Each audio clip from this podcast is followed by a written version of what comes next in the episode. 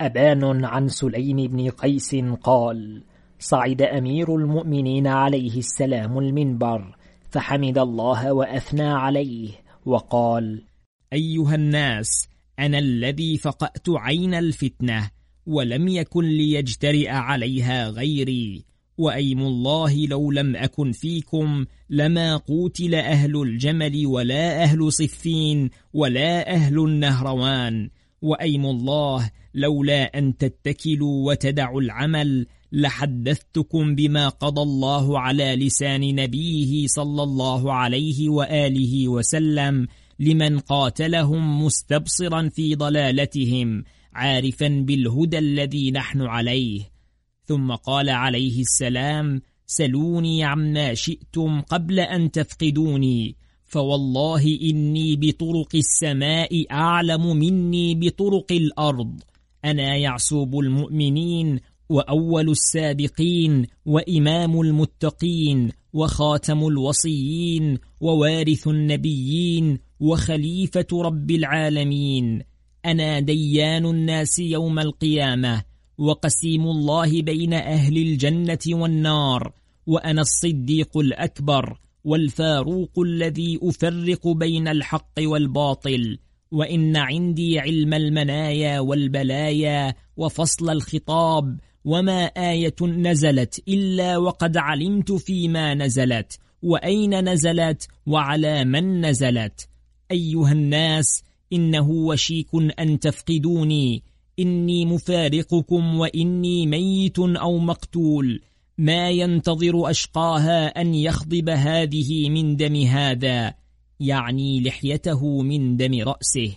والذي فلق الحبة وبرأ النسمة لا تسألوني عن فئة تبلغ ثلاثمائة فما فوقها فيما بينكم وبين قيام الساعة إلا نبأتكم بسائقها وقائدها وناعقها.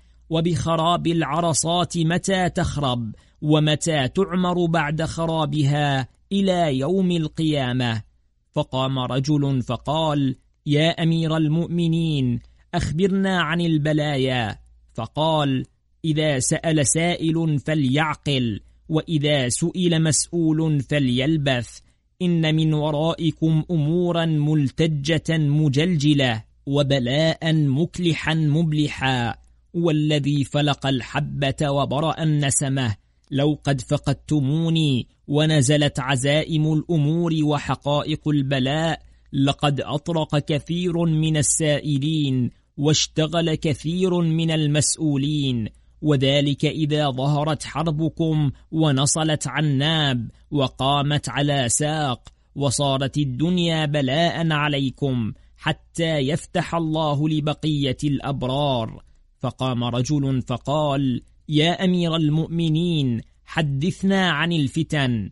فقال عليه السلام إن الفتن إذا أقبلت شبهت وإذا أدبرت أسفرت وإن الفتن لها موج كموج البحر وإعصار كإعصار الريح تصيب بلدا وتخطئ الآخر.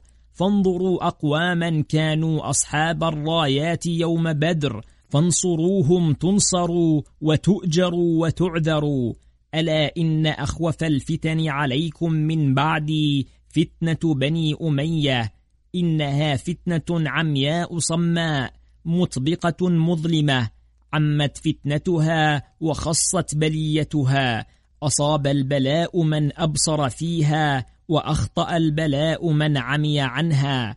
أهل باطلها ظاهرون على أهل حقها يملؤون الأرض بدعا وظلما وجورا. وأول من يضع جبروتها ويكسر عمودها وينزع أوتادها الله رب العالمين وقاسم الجبارين. ألا إنكم ستجدون بني أمية أرباب سوء بعدي. كالناب الضروس تعض بفيها وتخبط بيديها وتضرب برجليها وتمنع درها. وأيم الله لا تزال فتنتهم حتى لا تكون نصرة أحدكم لنفسه إلا كنصرة العبد لنفسه من سيده. إذا غاب سبه وإذا حضر أطاعه. وأيم الله لو شردوكم تحت كل كوكب لجمعكم الله لشر يوم لهم. فقال الرجل فهل من جماعة يا أمير المؤمنين بعد ذلك؟ قال إنها ستكون جماعة شتى عطاؤكم وحجكم وأسفاركم واحد والقلوب مختلفة. قال قال واحد كيف تختلف القلوب؟ قال هكذا وشبك بين أصابعه ثم قال يقتل هذا هذا وهذا هذا هرجا هرجا ويبقى طغام جاهلية ليس فيها منار هدى ولا علم يرى. نحن أهل البيت منها بمن جاء ولسنا فيها بدعاه قال فما أصنع في ذلك الزمان يا أمير المؤمنين؟ قال انظروا أهل بيت نبيكم فإن لبدوا فالبدوا وإن استنصروكم فانصروهم تنصروا وتعذروا فإنهم لن يخرجوكم من هدى ولن يدعوكم إلى ردى ولا تسبقوهم بالتقدم فيصرعكم البلاء وتشمت بكم الأعداء. قال فما يكون بعد ذلك يا أمير المؤمنين؟ قال يفرج الله برجل من أهل بيتي كانفراج الأديم من بيته ثم يرفعون إلى من يسومهم خسفا ويسقيهم بكأس مصبرة ولا يعطيهم ولا يقبل منهم إلا السيف. هرجا هرجا يحمل السيف على عاتقه ثمانية أشهر حتى تود قريش بالدنيا وما فيها أن يروني في مقام واحد فأعطيهم وآخذ منهم بعض ما قد منعوني. وأقبل عنهم بعض ما يرد عليهم حتى يقولوا ما هذا من قريش؟ لو كان هذا من قريش ومن ولد فاطمة لرحمنا. يغري به الله بني أمية فيجعلهم الله تحت قدميه ويطحنهم طحن الرحى. ملعونين أينما ثقفوا أخذوا وقتلوا تقتيلا. سنة الله في الذين خلوا من قبل ولن تجد لسنة الله تبديلا. أما بعد فإنه لا بد من رحى تطحن ضلاله. فإذا طحنت قامت على قطبها ألا وإن لطحنها روقا وإن روقها حدها وعلى الله فلها. ألا وإني وأبرار عترتي وأطايب أرومتي أحلم الناس صغارا وأعلمهم كبارا معنا راية الحق والهدى من سبقها مرق ومن خذلها محق ومن لزمها لحق إنا أهل بيت من علم الله علمنا ومن حكم الله الصادق قيلنا ومن قول الصادق سمعناه فإن تتبعونا تهتدوا ببصائرنا وإن تتولوا عنا يعذبكم الله بأيدينا أو بما شاء. نحن أفق الإسلام بنا يلحق المبطئ وإلينا يرجع التائب. والله لولا أن تستعجلوا ويتأخر الحق لنبأتكم بما يكون في شباب العرب والموالي. فلا تسألوا أهل بيت محمد العلم قبل إبانه. ولا تسألوهم المال على العسر فتبخلوهم فإنه ليس منهم البخل. وكونوا أحلاس البيوت ولا تكونوا عجلا بذرا. كونوا من أهل الحق تعرفوا به وتتعارفوا عليه. فإن الله خلق الخلق بقدرته وجعل بينهم الفضائل بعلمه وجعل منهم عبادا اختارهم لنفسه ليحتج بهم على خلقه فجعل علامة من أكرم منهم طاعته وعلامة من أهان منهم معصيته وجعل ثواب أهل طاعته النضرة في وجهه في دار الأمن والخلد الذي لا يروع أهله وجعل عقوبة أهل معصيته نارا تأجج لغضبه. وما ظلمهم الله ولكن كانوا أنفسهم يظلمون. يا أيها الناس إنا أهل بيت بنا ميز الله الكذب وبنا يفرج الله الزمان الكلب وبنا ينزع الله ربق الذل من أعناقكم وبنا يفتح الله وبنا يختم فاعتبروا بنا وبعدونا وبهدانا وبهداهم وبسيرتنا وسيرتهم وميتتنا وميتتهم يموتون بالدال والقرح والدبيلة ونموت بالبطن والقتل والشهادة. ثم التفت إلى بنيه فقال يا بني ليبر صغاركم كباركم وليرحم كباركم صغاركم ولا تكونوا أمثال السفهاء الجفاة الجهال الذين لا يعطون في الله اليقين كبيض بيض في داح ألا ويح للفراخ فراخ آل محمد من خليفة مستخلف عتريف مترف يقتل خلفي وخلف الخلف بعدي. أما والله لقد علمت تبليغ الرسالات وتنجيز العدات وتمام الكلمات وفتحت لي الأسباب وأجري لي السحاب ونظرت في الملكوت. لم يعزب عني شيء فات ولم يفتني ما سبقني ولم يشركني أحد فيما أشهدني ربي. يوم يقوم الأشهاد وبي يتم الله موعده ويكمل كلماته. وأنا النعمة التي أنعمها الله على خلقه وأنا الإسلام الذي ارتضاه لنفسه. كل ذلك من الله به علي وأدل به منكبي. وليس إمام إلا وهو عارف أهل ولايته. وذلك قول الله عز وجل إنما أنت منذر ولكل قوم هاد.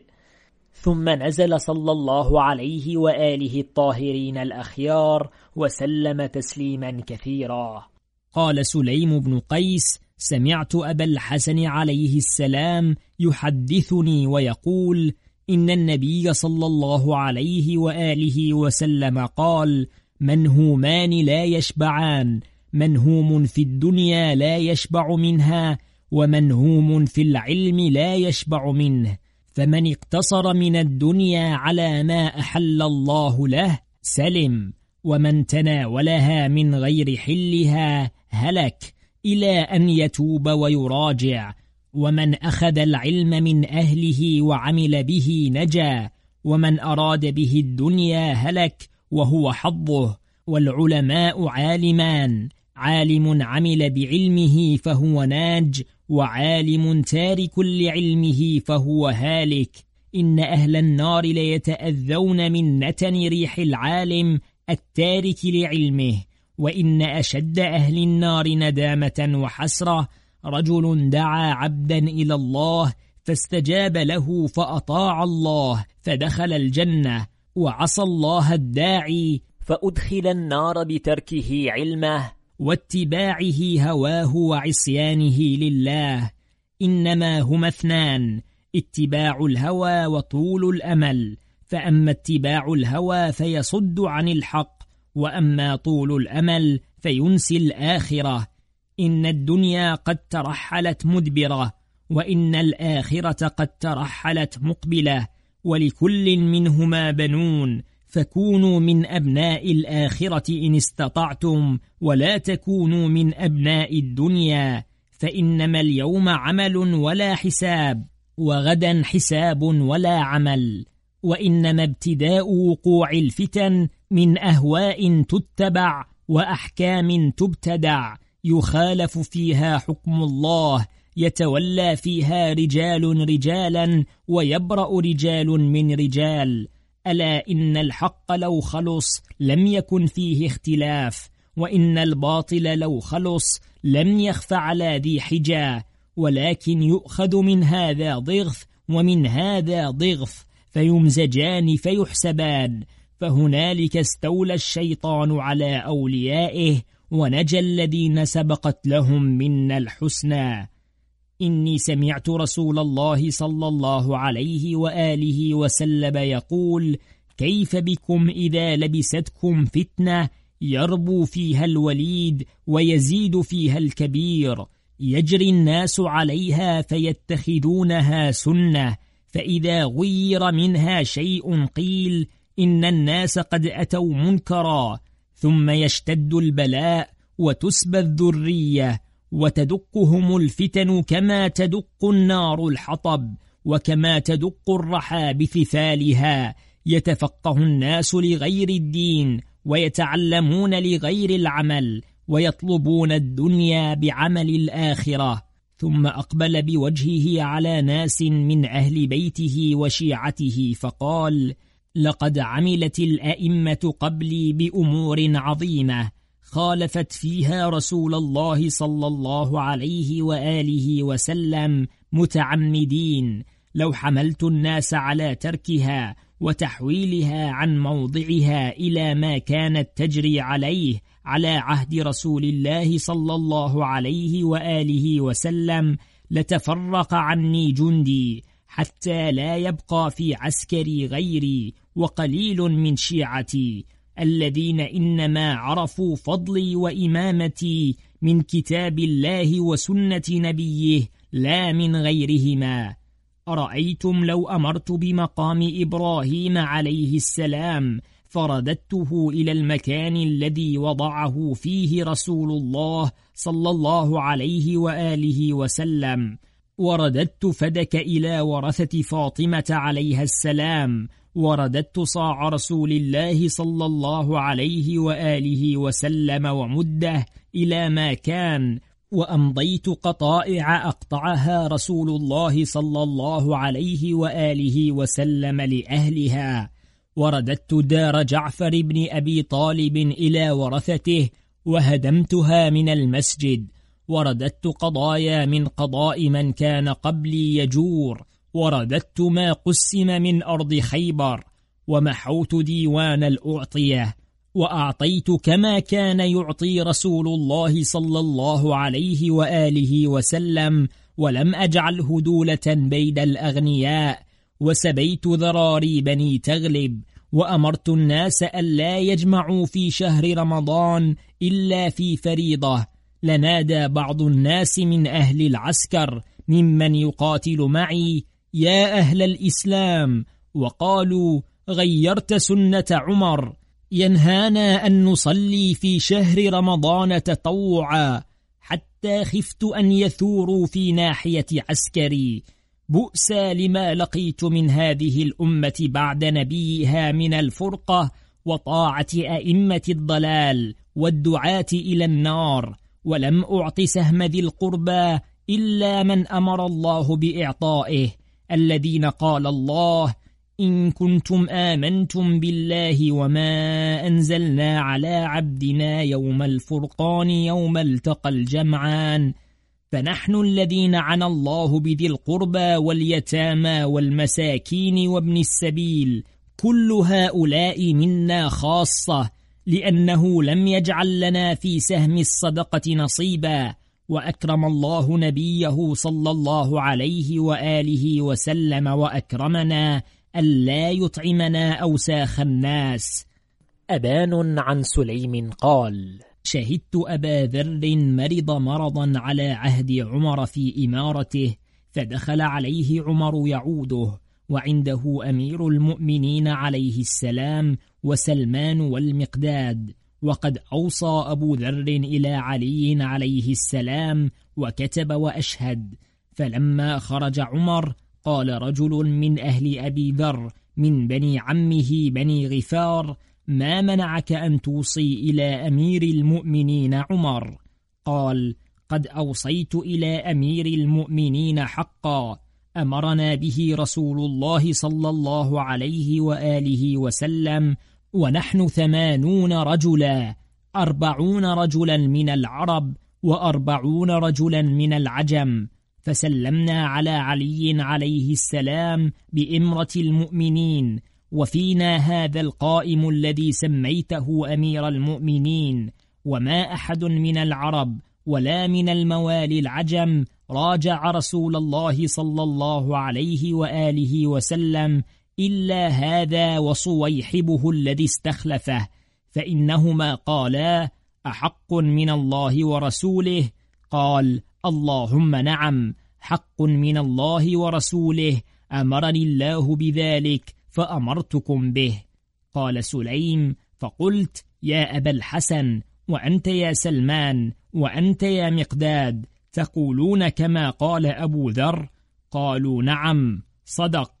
قلت أربعة عدول ولو لم يحدثني غير واحد ما شككت في صدقه ولكن أربعتكم أشد لنفسي وبصيرتي.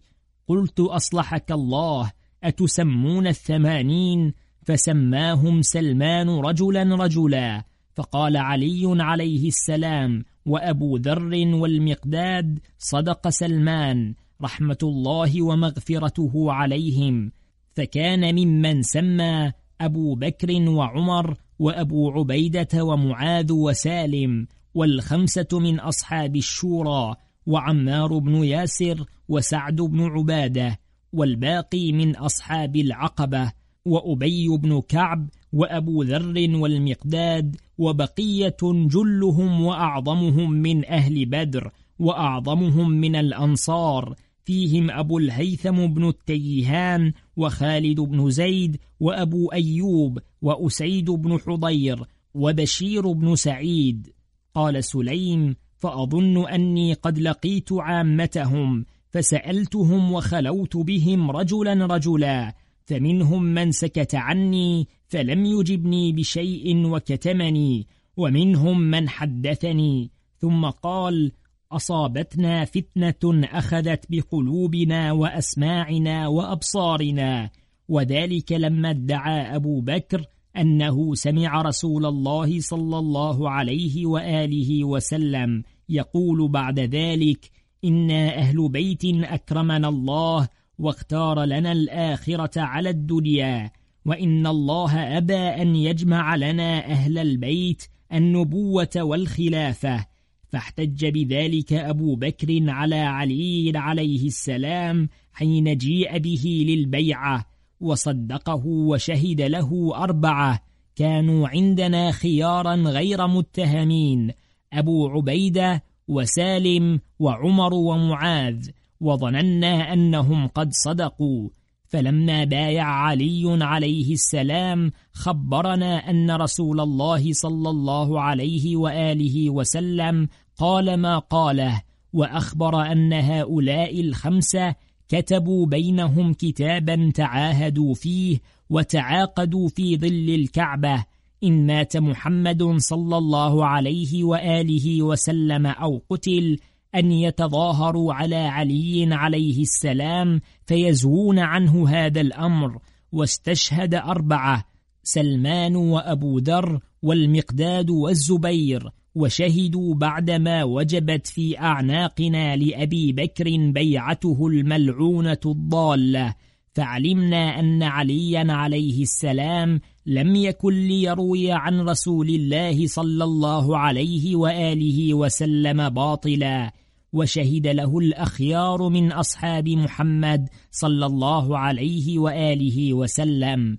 فقال جل من قال هذه المقالة إنا تدبرنا الأمر بعد ذلك فذكرنا قول النبي صلى الله عليه وآله وسلم ونحن نسمع إن الله يحب أربعة من أصحابي وأمرني بحبهم وإن الجنة تشتاق إليهم فقلنا من هم يا رسول الله فقال أخي ووزيري ووارثي وخليفتي في أمتي وولي كل مؤمن بعدي علي بن أبي طالب وسلمان الفارسي وأبو ذر والمقداد بن الأسود وإنا نستغفر الله ونتوب إليه مما ركبناه ومما أتيناه.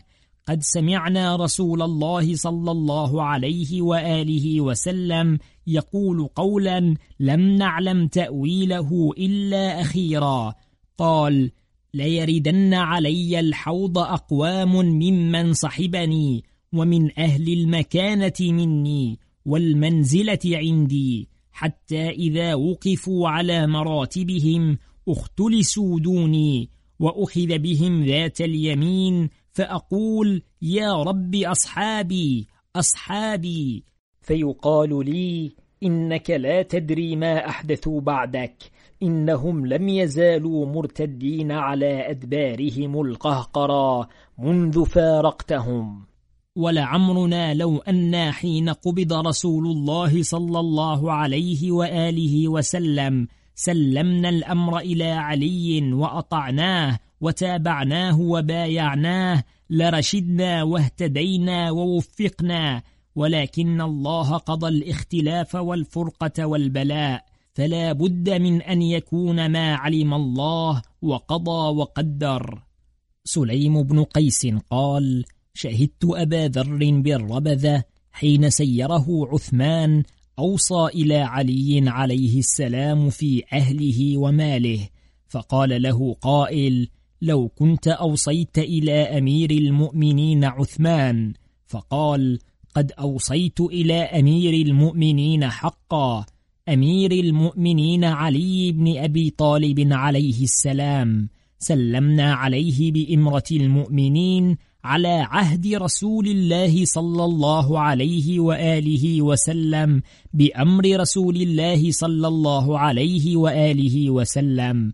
قال لنا سلموا على أخي ووزيري ووارثي وخليفتي في أمتي وولي كل مؤمن بعدي بإمرة المؤمنين فإنه زر الأرض الذي تسكن إليه. ولو قد فقدتموه أنكرتم الأرض وأهلها. فرأيت عجل هذه الأمة وسامريها. راجعا رسول الله صلى الله عليه وآله وسلم فقالا حق من الله ورسوله. فغضب رسول الله صلى الله عليه وآله وسلم.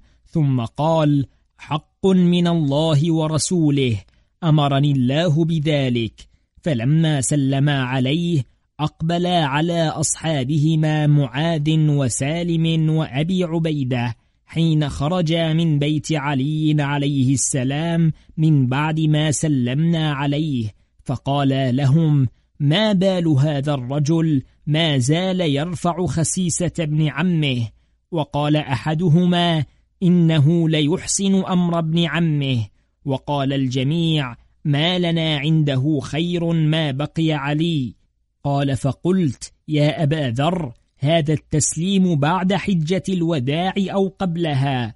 فقال أما التسليمة الأولى فقبل حجة الوداع وأما التسليمة الأخرى فبعد حجة الوداع.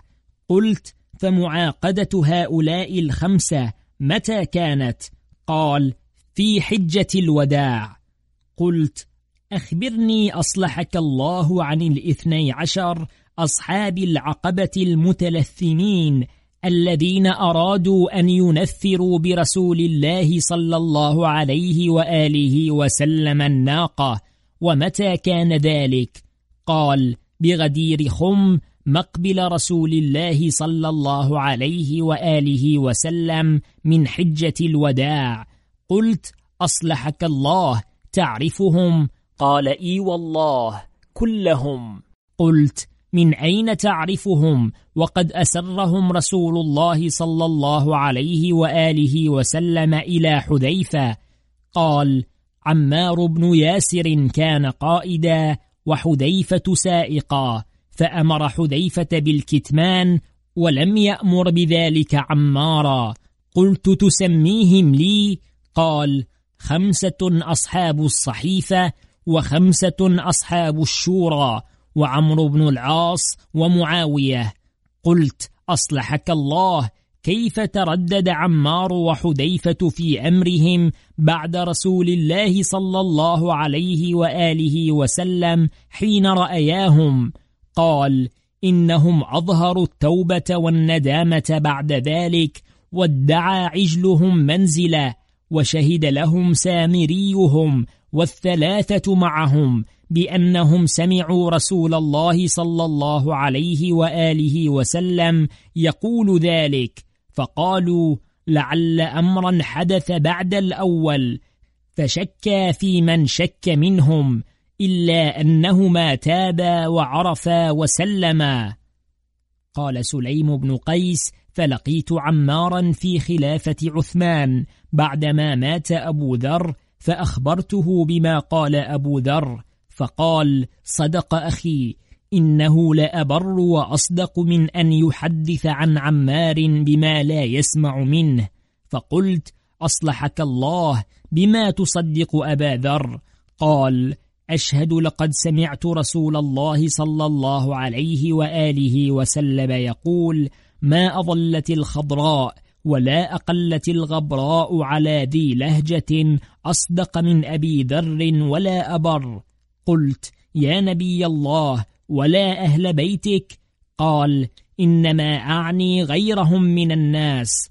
ثم لقيت حذيفة بالمدائن رحلت إليه من الكوفة فذكرت له ما قال أبو ذر فقال سبحان الله أبو ذر أصدق وأبر من أن يحدث عن رسول الله صلى الله عليه وآله وسلم بغير ما قال.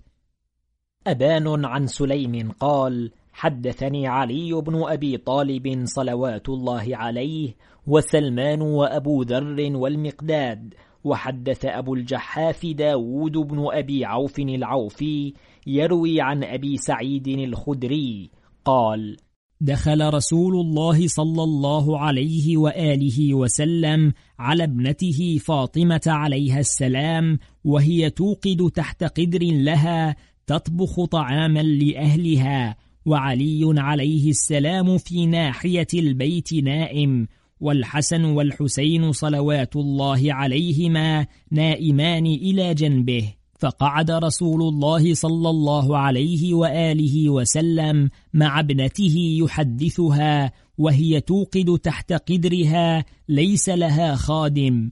إذا استيقظ الحسن عليه السلام فأقبل على رسول الله صلى الله عليه وآله وسلم فقال يا أبتي اسقني.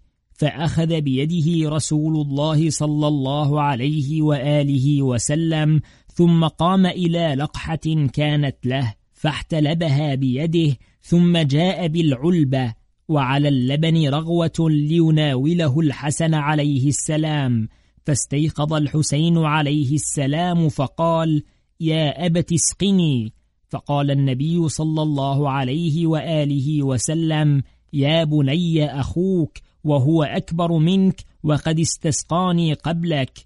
فقال الحسين عليه السلام اسقني قبله. فجعل رسول الله صلى الله عليه وآله وسلم يرقبه ويلين له ويطلب له أن يدع أخاه يشرب والحسين عليه السلام يأبى. فقالت فاطمة عليها السلام يا أبت كأن الحسن أحبهما إليك. قال صلى الله عليه وآله وسلم ما هو بأحبهما إلي وإنهما عندي لسواء غير أن الحسن استسقاني أول مرة وإني وإياك وإياهما وهذا الراقد في الجنة في منزل واحد ودرجة واحدة.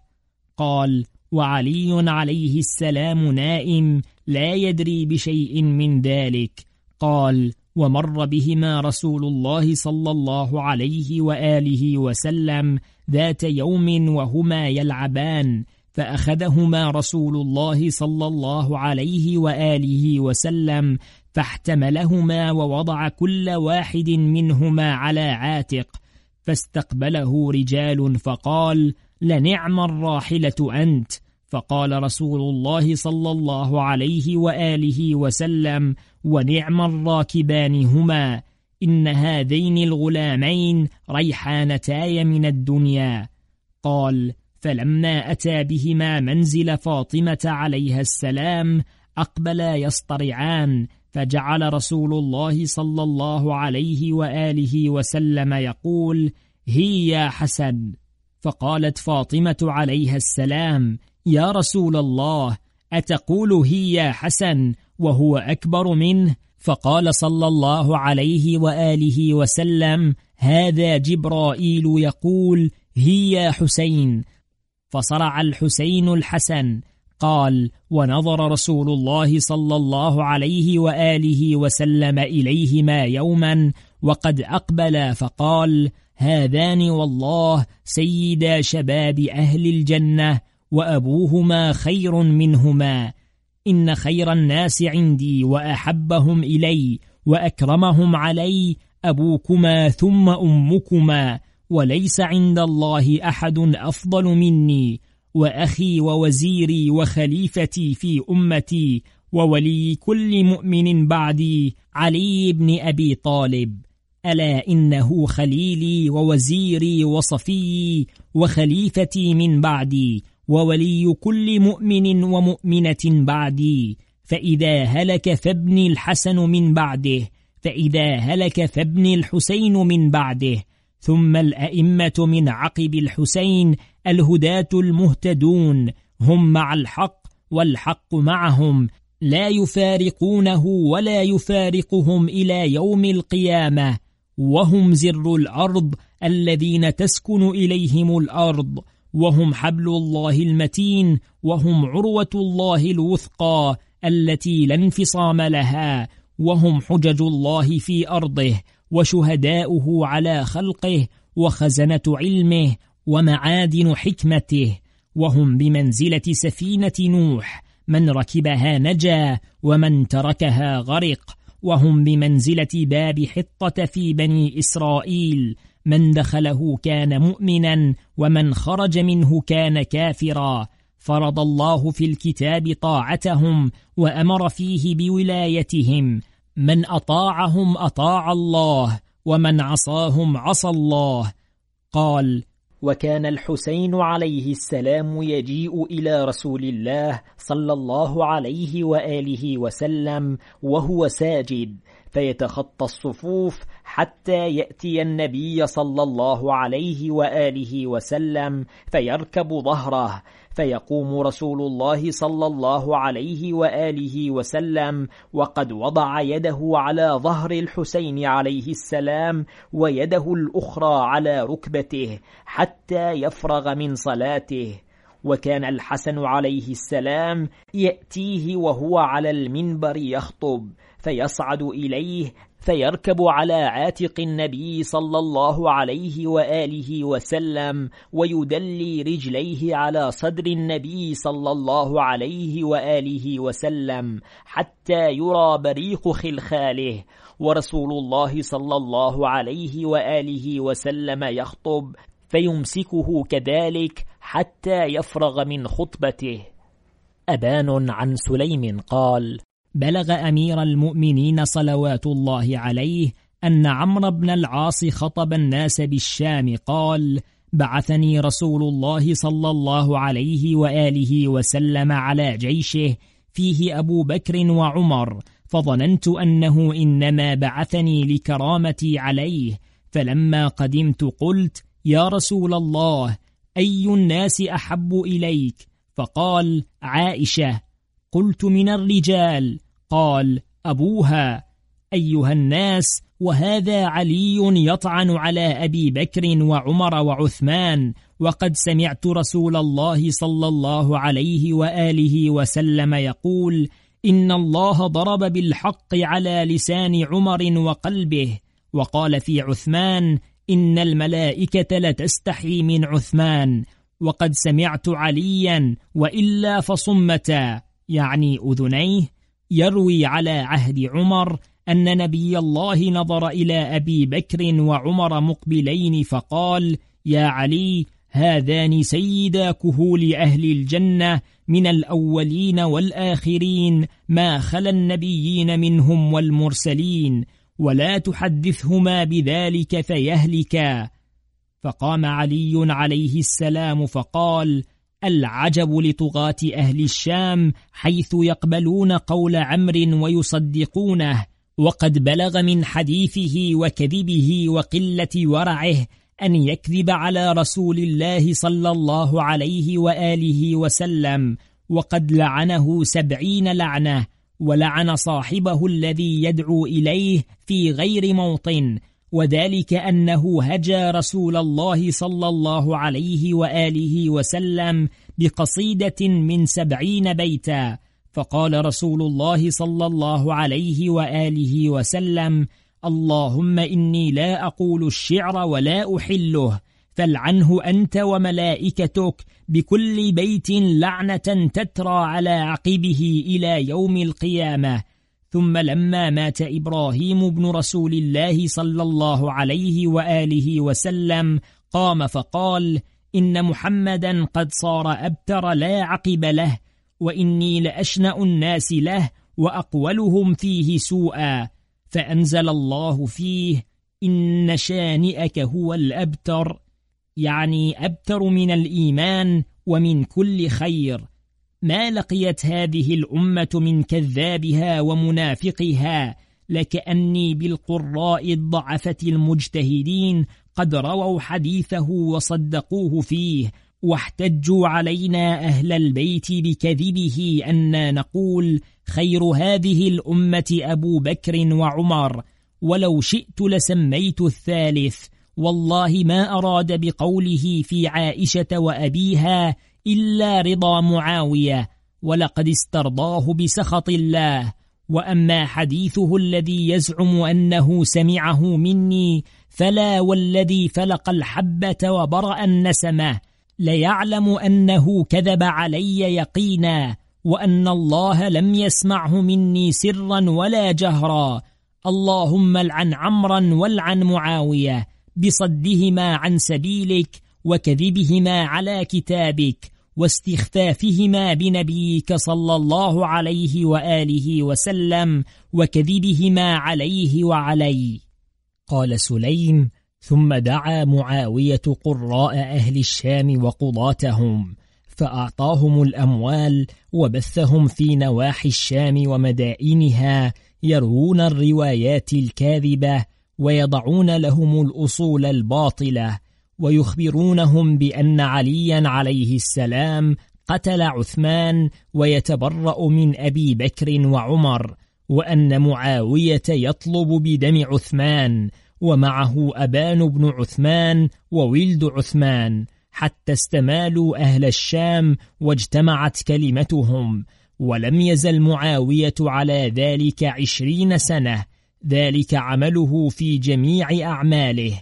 حتى قدم عليه طغام الشام وأعوان الباطل المنزلون له بالطعام والشراب. يعطيهم الأموال ويقطعهم القطائع حتى نشأ عليه الصغير وهرم عليه الكبير وهاجر عليه الأعرابي وترك أهل الشام لعن الشيطان وقالوا لعن علي وقاتل عثمان. فاستقر على ذلك جهلة الأمة وأتباع أئمة الضلالة والدعاة إلى النار فحسبنا الله ونعم الوكيل. ولو شاء الله لجمعهم على الهدى ولكن الله يفعل ما يشاء. أبان عن سليم قال كان لزياد بن سمية كاتب يتشيع وكان لي صديقا فأقرأني كتابا كتبه معاوية إلى زياد جواب كتابه إليه. أما بعد فإنك كتبت إلي تسألني عن العرب من أكرم منهم ومن أهين ومن أقرب ومن أبعد ومن آمن منهم ومن أحذر وأنا يا أخي أعلم الناس بالعرب. انظر إلى هذا الحي من اليمن فأكرمهم في العلانية وأهنهم في السر فإني كذلك أصنع بهم أكرمهم في مجالسهم وأهينهم في الخلاء. إنهم أسوأ الناس عندي حالا ويكون فضلك وعطاؤك لغيرهم سرا منهم. وانظر ربيعة بن نزار فأكرم أمراءهم وأهن عامتهم. فإن عامتهم تبع لأشرافهم وساداتهم. وانظر إلى مضر فاضرب بعضها ببعض فإن فيهم غلظة وكبرا ونخوة شديدة. فإنك إذا فعلت ذلك وضربت بعضهم ببعض كفاك بعضهم بعضا. ولا ترضى بالقول منهم دون الفعل ولا بالظن دون اليقين. وانظر إلى الموالي ومن أسلم من الأعاجم فخذهم بسنة عمر بن الخطاب فإن في ذلك خزيهم وذلهم أن تنكح العرب فيهم ولا ينكحوهم وأن ترثهم العرب ولا يرث العرب وأن تقصر بهم في عطائهم وأرزاقهم وأن يقدموا في المغازي يصلحون الطريق ويقطعون الشجر ولا يؤم أحد منهم العرب في صلاة ولا يتقدم أحد منهم في الصف الأول إذا حضرت العرب إلا أن يتموا الصف. ولا تولي أحدا منهم ثغرا من ثغور المسلمين ولا مصرا من أمصارهم ولا يلي أحد منهم قضاء المسلمين ولا أحكامهم. فإن هذه سنة عمر فيهم وسيرته وجزاه عن أمة محمد وعن بني أمية خاصة أفضل الجزاء. فلعمري لولا ما صنع هو وصاحبه وقوتهما وصلابتهما في دين الله لكنا وجميع هذه الأمة لبني هاشم الموالي ولتوارث الخلافة واحدا بعد واحد كما يتوارث أهل كسرى وقيصر. ولكن الله أخرجها من بني هاشم وصيرها إلى بني تيم بن مرة ثم خرجت إلى بني عدي بن كعب وليس في قريش حيان أذل منهما ولا أنذل فأطمعانا فيها وكنا أحق بها منهما ومن عقبهما لأن فينا الثروة والعز ونحن أقرب إلى رسول الله صلى الله عليه وآله وسلم في الرحم منهما. ثم نالها صاحبنا عثمان بشورى ورضا من العامة بعد شورى ثلاثة أيام من الستة ونالها من نالها قبله بغير شورى. فلما قتل صاحبنا عثمان مظلوما نناها به لأن من قتل مظلوما فقد جعل الله لوليه سلطانا. ولعمري يا أخي لو كان عمر سن دية العبد نصف دية المولى لكان أقرب إلى التقوى. ولو وجدت السبيل إلى ذلك ورجوت أن تقبله العامة لفعلت. ولكني قريب عهد بحرب فأتخوف فرقة الناس واختلافهم علي. وبحسبك ما سنه عمر فيهم فهو خزي لهم وذل. فإذا جاءك كتابي هذا فأذل العجم وأهنهم وأقصهم ولا تستعن بأحد منهم ولا تقض لهم حاجة. فوالله إنك لابن أبي سفيان خرجت من صلبه.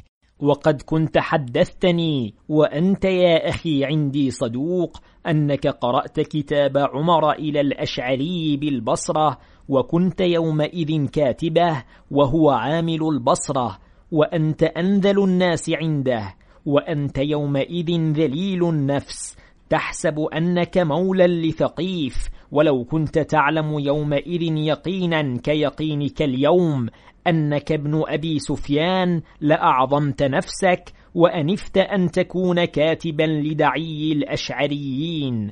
وأنت تعلم ونحن يقينا أن أبا سفيان كان يحذو حذو أمية بن عبد شمس.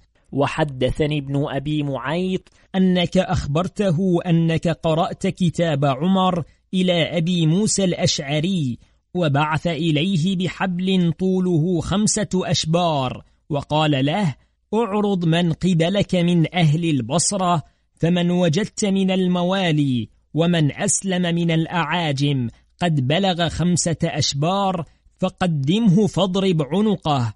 فشاورك أبو موسى في ذلك فنهيته وأمرته أن يراجع عمر فراجعه. وذهبت أنت بالكتاب إلى عمر وإنما صنعت ما صنعت تعصبا للموالي. وأنت يومئذ تحسب أنك عبد ثقيف. فلم تزل بعمر حتى رددته عن رأيه خوفته فرقة الناس. فرجع وقلت له ما يؤمنك وقد عاديت أهل هذا البيت أن يثوروا إلى علي فينهض بهم فيزيل ملكك. فكف عن ذلك.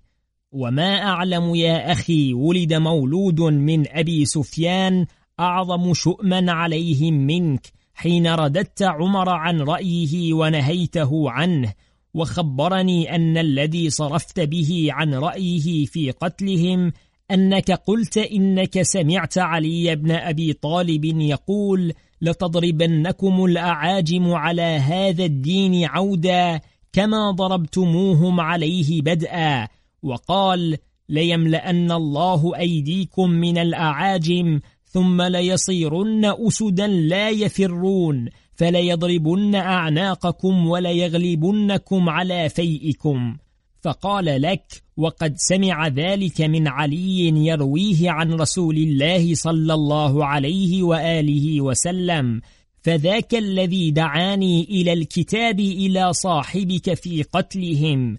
وقد كنت عزمت على أن أكتب إلى عمالي في سائر الأمصار بذلك فقلت لعمر لا تفعل يا أمير المؤمنين فإني لست آمن أن يدعوهم علي إلى نصرته وهم كثير وقد علمت شجاعة علي وأهل بيته وعداوته لك ولصاحبك فرددته عن ذلك فأخبرتني أنك لم ترده عن ذلك إلا عصبية وأنك لم ترجع عن رأيه جبنا وحدثتني أنك ذكرت ذلك لعلي في إمارة عثمان فأخبرك أن أصحاب الرايات السود التي تقبل من خراسان هم الأعاجم.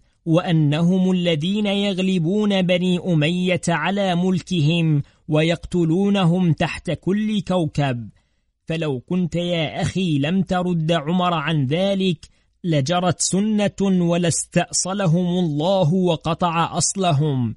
وإذا لاستنت به الخلفاء بعده حتى لا يبقى منهم شعر ولا ظفر ولا نافخ نار. فإنهم آفة الدين فما أكثر ما قد سن عمر في هذه الأمة بخلاف سنة رسول الله صلى الله عليه وآله وسلم فتابعه الناس عليها وأخذوا بها فتكون هذه مثل واحدة منهن فمنهن تحويله المقام من الموضع الذي وضعه فيه رسول الله وصاع رسول الله ومده حين غيره وزاد فيه ونهيه الجنب عن التيمم وأشياء كثيرة شتى أكثر من ألف باب أعظمها وأحبها إلينا وأقرها لأعيننا زيلة الخلافة عن بني هاشم وعن أهلها ومعدنها لأنها لا تصلح إلا لهم ولا تصلح الأرض إلا بهم فإذا قرأت كتابي هذا